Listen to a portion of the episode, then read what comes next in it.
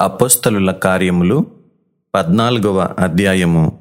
ఈ కొనియలో జరిగినదేమనగా వారు కూడి యూదుల సమాజ మందిరములో ప్రవేశించి తేటగా బోధించినందున అనేకులు యూదులను గ్రీసు దేశస్థులను విశ్వసించిరి.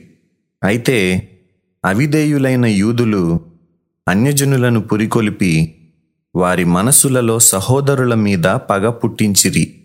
కాబట్టి వారు ప్రభువును ఆనుకొని ధైర్యముగా మాటలాడుచు అక్కడ బహుకాలము గడపిరి.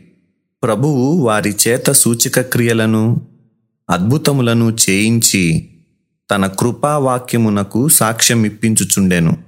ఆ పట్టణపు జనసమూహములో భేదములు పుట్టగా కొందరు యూదుల పక్షముగాను కొందరు అపోస్తలుల పక్షముగాను ఉండిరి.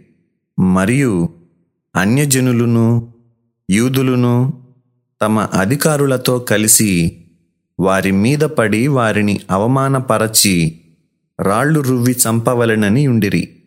వారా సంగతి తెలిసికొని లుకయొనియలోని పట్టణములగు లుస్త్రకును దెర్బేకును చుట్టుపట్లనున్న ప్రదేశమునకును పారిపోయి అక్కడ సువార్త ప్రకటించుచుండిరి. లుస్త్రలో బలహీన పాదములు గల ఒకడుండెను. అతడు పుట్టినది మొదలుకొని కుంటివాడై ఎన్నడునూ నడువలేక కూర్చుండియుండువాడు. అతడు పౌలు మాటలాడుట వినెను. పౌలు అతని వైపు తేరిచూచి స్వస్థత పొందుటకు అతనికి విశ్వాసముండెనని గ్రహించి నీ పాదములు మోపి సరిగా నిలువుమని బిగ్గరగా చెప్పినప్పుడు అతడు గంతులు వేసి నడువసాగెను. జనసమూహములు పౌలు చేసిన దాని చూచి లుకయోనియ భాషలో దేవతలు మనుష్య రూపము తాల్చి మన యొద్దకు దిగివచ్చియున్నారని కేకలు వేసి బర్నబాకు ద్యుపతి అనియు పౌలు ముఖ్య ప్రసంగి అయినందున అతనికి హెర్మే అనియు పేరు పెట్టిరి. పట్టణమునకు ఎదురుగా ఉన్న ద్యుపతి యొక్క పూజారి ఎడ్లను పూదండలను ద్వారముల యొద్దకు తీసుకొని వచ్చి సమూహముతో కలిసి బలి అర్పింపవలెనని ఉండెను. అపోస్తలులైన బర్ణబాయు పౌలును ఈ సంగతి విని తమ వస్త్రములు చించుకొని సమూహములోనికి చొరబడి అయ్యలారా మీరెందుకు ఇలాగు చేయుచున్నారు? మేము కూడా మీ స్వభావము వంటి స్వభావము గల నరులమే. మీరు ఈ వ్యర్థమైన వాటిని విడిచిపెట్టి ఆకాశమును భూమిని సముద్రమును వాటిలో ఉండు సమస్తమును సృజించిన జీవము గల దేవుని వైపు తిరగవలెనని మీకు సువార్త ప్రకటించుచున్నాము. ఆయన గత కాలములలో సమస్త జనులను తమ తమ మార్గములయందు నడువనిచ్చెను.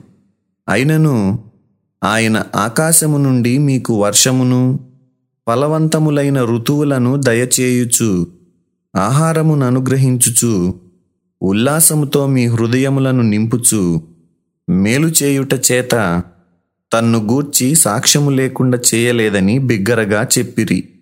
వారిలాగు చెప్పి తమకు బలి అర్పింపకుండా సమూహములను ఆపుట బహు ప్రయాసమాయెను అంతియొకయ నుండియు ఈకొనియ నుండియు యూదులు వచ్చి జనసమూహములను తమ పక్షముగా చేసుకొని పౌలు మీద రాళ్ళు రువ్వి అతడు చనిపోయెనని అనుకొని పట్టణము వెలుపలికి అతనిని ఈడ్చిరి. అయితే శిష్యులు అతని చుట్టూ నిలిచియుండగా అతడు లేచి పట్టణంలో ప్రవేశించి మరునాడు బర్నబాతో కూడా దెర్బేకు బయలుదేరిపోయెను.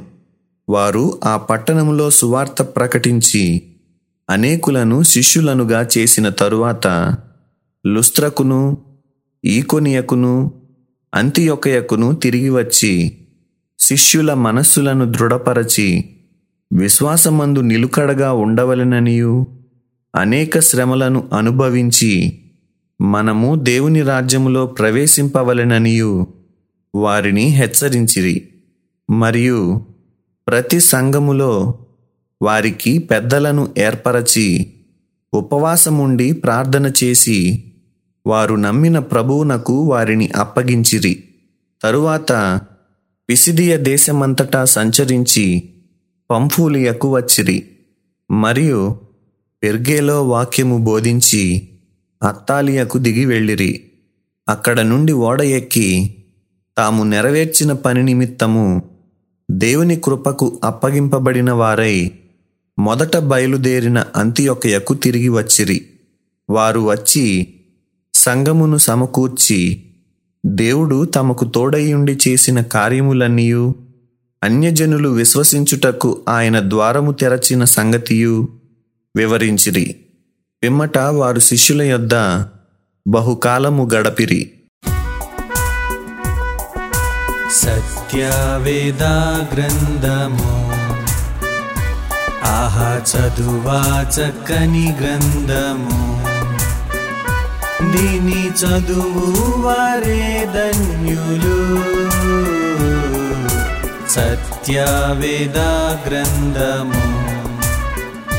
ఆహ చదువాచకని గ్రంథము.